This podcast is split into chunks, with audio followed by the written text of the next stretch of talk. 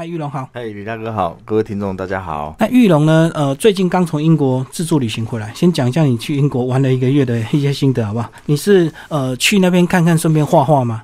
对啊，我都习惯用速写来画画，然后最大的心得是英文要好。所以你是这样子硬着头皮去的？对，真的是硬着头皮去。还好我就很习惯一个人，然后又画画又很需要独处，所以就。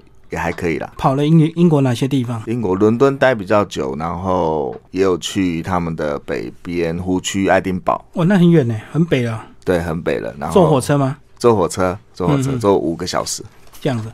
那你这个走到景区画画的时候，有没有人跟你搭讪交朋友？有啊，这种一定有，就不管去哪一国，就只要画画，就是很容易跟当地人有互动。所以你速写都全部就是用黑白的，是吧？还是会上色？黑白的，我都用黑白的来做速写，这样比较快，是不是？就带着这个素描笔跟素描本这样。对啊，因为就水彩的话，还要遇到水，我就会觉得比较麻烦，就你要带的方，没有那个习惯。然后你去一个月，有打算把你那一个月的东西整理出来出版吗？出版没有啦，但是之后可能会办小展览，就是速写的展览，就是英国的这一趟，或者是就是到目前为止累积的速写的作品。好，那我们今天来介绍你这个永保安康啊。那永保安康就是你延续上一本这个看见龙山寺的一个算是系列作，对不对？对对，就是传统庙宇的系列作品。来帮我们先讲一下保安宫的历史好不好？它好像300多年了，算很久了。还没到300，它是1742年，比龙山寺再晚4年。对，晚4年，200多年这样子。对对，270几年。然后他那个主拜的这个祭祀是保生大帝。对，保生大帝啊，那时候也是因为这个来台湾这个怕别人的这个清朝人，很多人这个因为生病的关系嘛，所以才想要拜个保生大帝。他好像是药神哦。对，他以前听说他的药签非常有名，就是以前可能比较医学没那么发达的时候，会去保安宫求药签。对，然后之后你知道，就是现代那种药检法还是药管法，他就不禁止庙宇做这个动作，就不能够开这个药签就对。对对对。那其实这个保安宫快300年的历史，他也重修过好几次，对不对？对。所以那时候重修的原因是什么？是让它盖得更豪华吗？其实。庙宇重修，它因为结构的关系，它就大概60年，他们专家统计大概60年就必须要翻新了。对，大修一次。然后现在我们看到保安宫现在这个样子，它主要是在1918年那时候重修的时候的样貌。那你看1918年到现在100年，为什么中间的重修它没有去把它拆掉再重建？它是用了修补的方式。对，我觉得这个就是一个很关键，因为60年主事者他就可以决定他到底是要怎么样去修复它。然后现在保安宫的主事者在1980几年还是90几年忘记，就是有一次最近的一次大修，他用了一种很棒的传统工法来去整修。那种工法非常的花时间又非常的花钱。对，可是你看在那时候就台湾那种观念还没有那么好的时候，他就愿意花这样的心力来去做整修。当然他这样的整修也得到了回报，因为就是台湾唯一一个受到联合国认证就是非常专业修复的一个奖项。如果他当初决定是用这个大修整个这个重做的话，可能很多古迹现在就不是古迹，对不对？对，你就看不到现在这个样子。所以这个保安宫也看到很多过去的一些工法的一些技艺，对不对？好像传统庙宇的那些剪莲啊、交趾陶啊，都有在这边可以看得到那些足迹啊。对对，而且重点是它是以前的方式它是用以前的工法，因为其实工法我们知道日新月异嘛，以前用石头来去刻石子，现在都是用机器，有没有？机器来去刻。可是它在这里，你可以看到它以前手工的时候的石刻的样貌。现在都有很多灌模，就对，神一座。对。那我看影片介绍，居然保安宫之前在建的时候有拼场，对不？就是把庙切一半，然后左边一个师傅，右边一个师傅，大家来 PK， 看谁做的比较好。对对对，这也是保安宫最大的一个特色之一，就是它是用对场做，就是拼场的方式。然后变顶的方式其实有一说就是这是大庙，两边的师傅都不希望自己输嘛。对对，民主问题。对对，所以大家都会用出最好的工艺来呈现在这个保安宫里面。所以这也是一个良性的竞争因为这个你接了这个案子之后，你想尽办法一定要把它做到最完美这样子。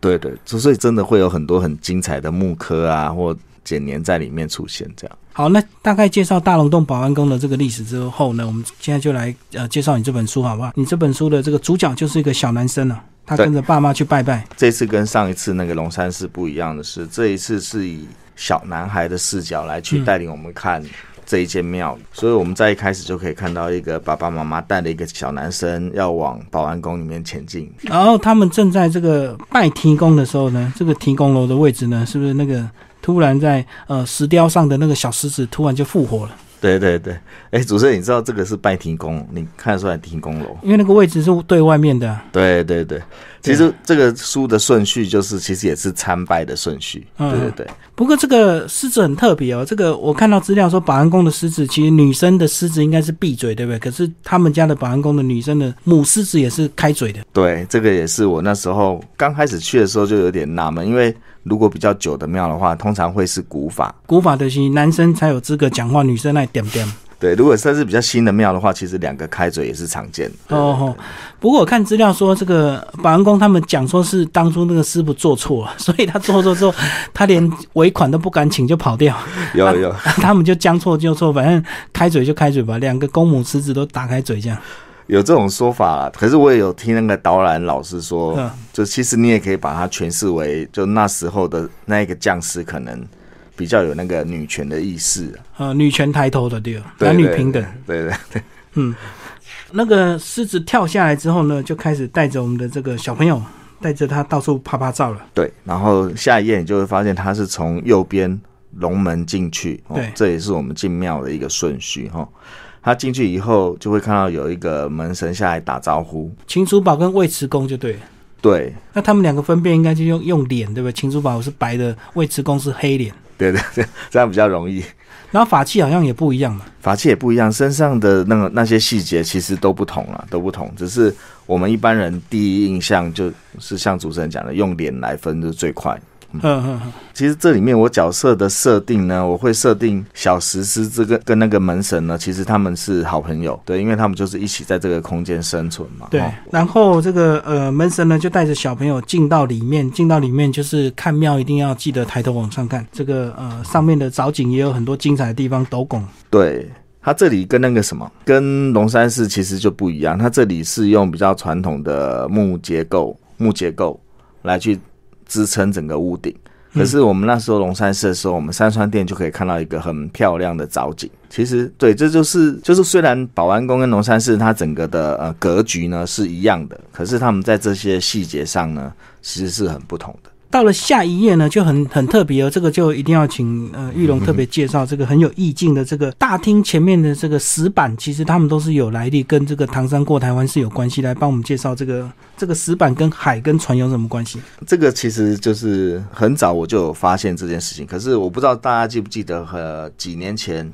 有一个很有名的艺术家叫做蔡国强，对对对，他爆破专家，对对对，我看他的访问，他好像进到了龙山寺之后。他就觉得那个龙山寺的地板啊，他就很有感觉，因为他也是泉州人，所以他家乡的石头，所以他就用了这个泉州的石头呢，做了一件很大型的艺术作品。嗯，对。然后我想要说的是，其实我们到了传统庙宇里面的时候，其实我们刚进去的时候，脚下踩的石头就已经是非常非常有历史了。嗯，对，他们大多是在盖庙的那个时期呢，就是两岸它是有商船的往来。对。然后商船它必须要比较稳，因为它要过台湾海峡，所以要比较稳，它才不会重一点就对，对，不会翻覆。嗯，所以它就会用泉州的石头或者是哪里的石材呢，作为压舱石，就是放在船的底下。然后运到台湾之后呢，台湾就会应用这些石材呢来去做一些建筑的工作，当然包括庙里面的建材。所以等于是一举两得啦，就是说它有实际的这个压船的一个功能，让船比较稳，比较不会这个被海浪这个倾倒。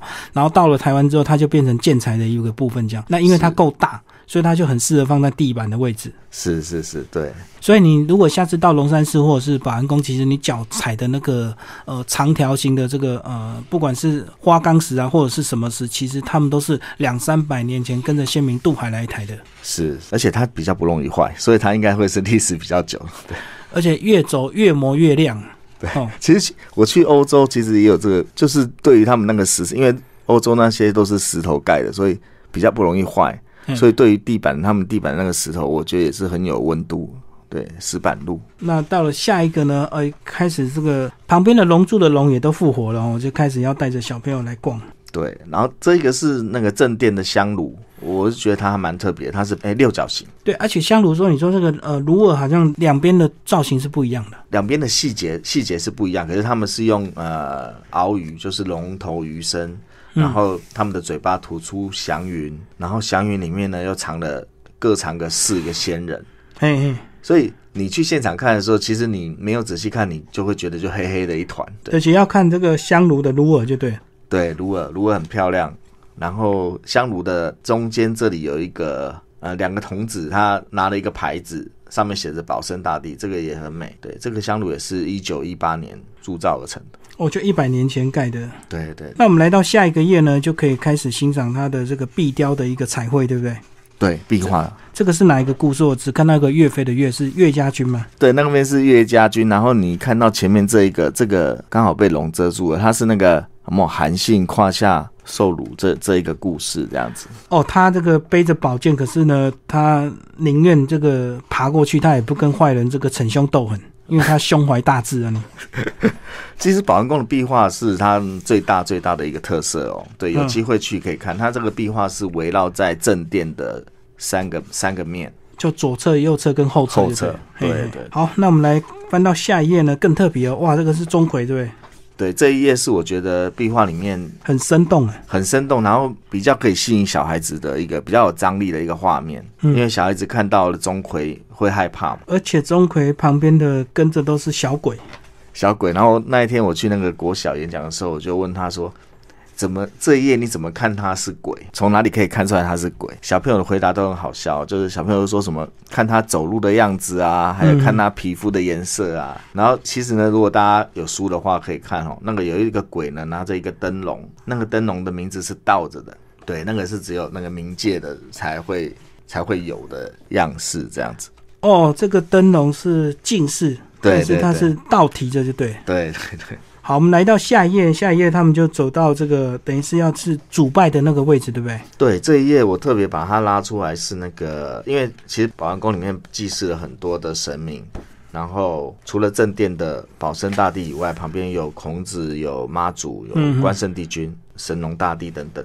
然后我特地呢拉出了一个孔圣夫子，特地拉出来是因为我觉得父母去求一定都会求小孩子的学业，对，他只有在这个时候呢才会把小孩子给拉到旁边来，叫他要跟着一起拜这样子。哦，所以在拜别的时候小朋友都可以跟，但是拜学业的时候小朋友一定要拉过来这样子。对，我的设定是这样子。对对对。而且大家如果有去保安宫，你会发现那是一个会让人很放心的地方，就是小朋友在旁边跑你都不用怕对被抓走，而且小朋友跟着拜这个孔老夫子才会认识他，才不会保佑错人这样。没错，这个用意。对。好，下一页就是这个百鸟朝凤嘛。百鸟朝凤，对，百鸟朝凤是石柱，它后殿的柱子，然后上面有刻了各种姿态的鸟类这样子。好，那其实呢，这个故事进展到最后一章，我觉得最有张力。这个用一个这个高调的一个鱼眼镜头去拍出这个保生大帝这个周围，所以这个场景是你真的有现实去拍一张拿来画的吗？没有，这很多人问这个问题。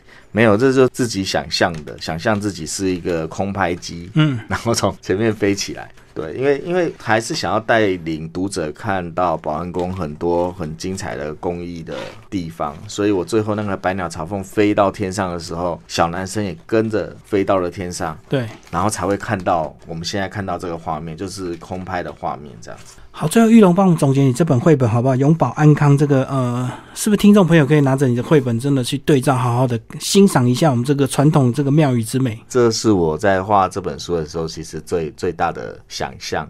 我很希望这本书可以起到这样的作用，就是父母可能可以先看这本书后面的附录，它附录呢会讲跟你解释每一页呢它的那个工艺的名称或者欣赏重点。对，欣赏重点。然后呢你就可以带着小朋友，因为小朋友他的观察力事实上是非常的敏锐的，那我们就可以一页一页的从一开始正门的石狮子一直到中间的石头，还有墙上的龙凤，然后还有窗户上的木刻，你甚至可以去找那个那只小鸟是在木刻的什么地方。对，我觉得借由这样子的找寻跟陪伴呢，我觉得绘本对我来讲真的最重要的都是陪伴，然后借由他多认识这个庙宇的话，也许他在长大以后会把这个观念一代一代的传下去。对对，这个才是我比较乐见的。而且保安宫算是一个非常积极的一个庙哦，所以他们这个每年都有很多大活动，对不对？4月份的时候才刚结束这个邀请很多歌仔戏团每天晚上去演。对，他邀请的都是最好的，我偶尔也会去看，他邀请的都是最好的，就全台湾最好的歌仔戏团去他庙前面做表演。除了给人看也给神看就对了。对，超多人的，如果有去的话真的那个都要排队。然后平常的时候呢，如果大家有去的话，他也都会安排志工在旁边，有问题都可以问他们都会非常乐意的跟你解释。他甚至会问你说你有几分钟的时间，我就安排几分钟的导览。我觉得这样子的服务真的你就可以证明这个庙宇它是非常有用心的在从事这一块。而且我知道保安宫的后面还有图书馆，对不对？图书馆，对啊，我觉得庙宇有图书馆这个东西真的是很合的一件事情。就是像我为了画这本书长时间的在那边走动，你就下课的时候你就看到学生从庙里面穿进去，他们的目的地就是后面的图书馆。那如果刚好遇到那要月考要什么考试，他们就会在穿过去的途中呢，在那个神明前面稍微停一下，拜一下，然后才去念书这样子。今天非常谢谢我们的作者许育隆为大家介绍《永保安康》，然后这本书是介绍台北大龙洞保安宫的一个这个精彩的一个不管是壁画、石雕、剪黏以及胶纸陶哦。然后这本书是由联经童书所出版。好，谢谢。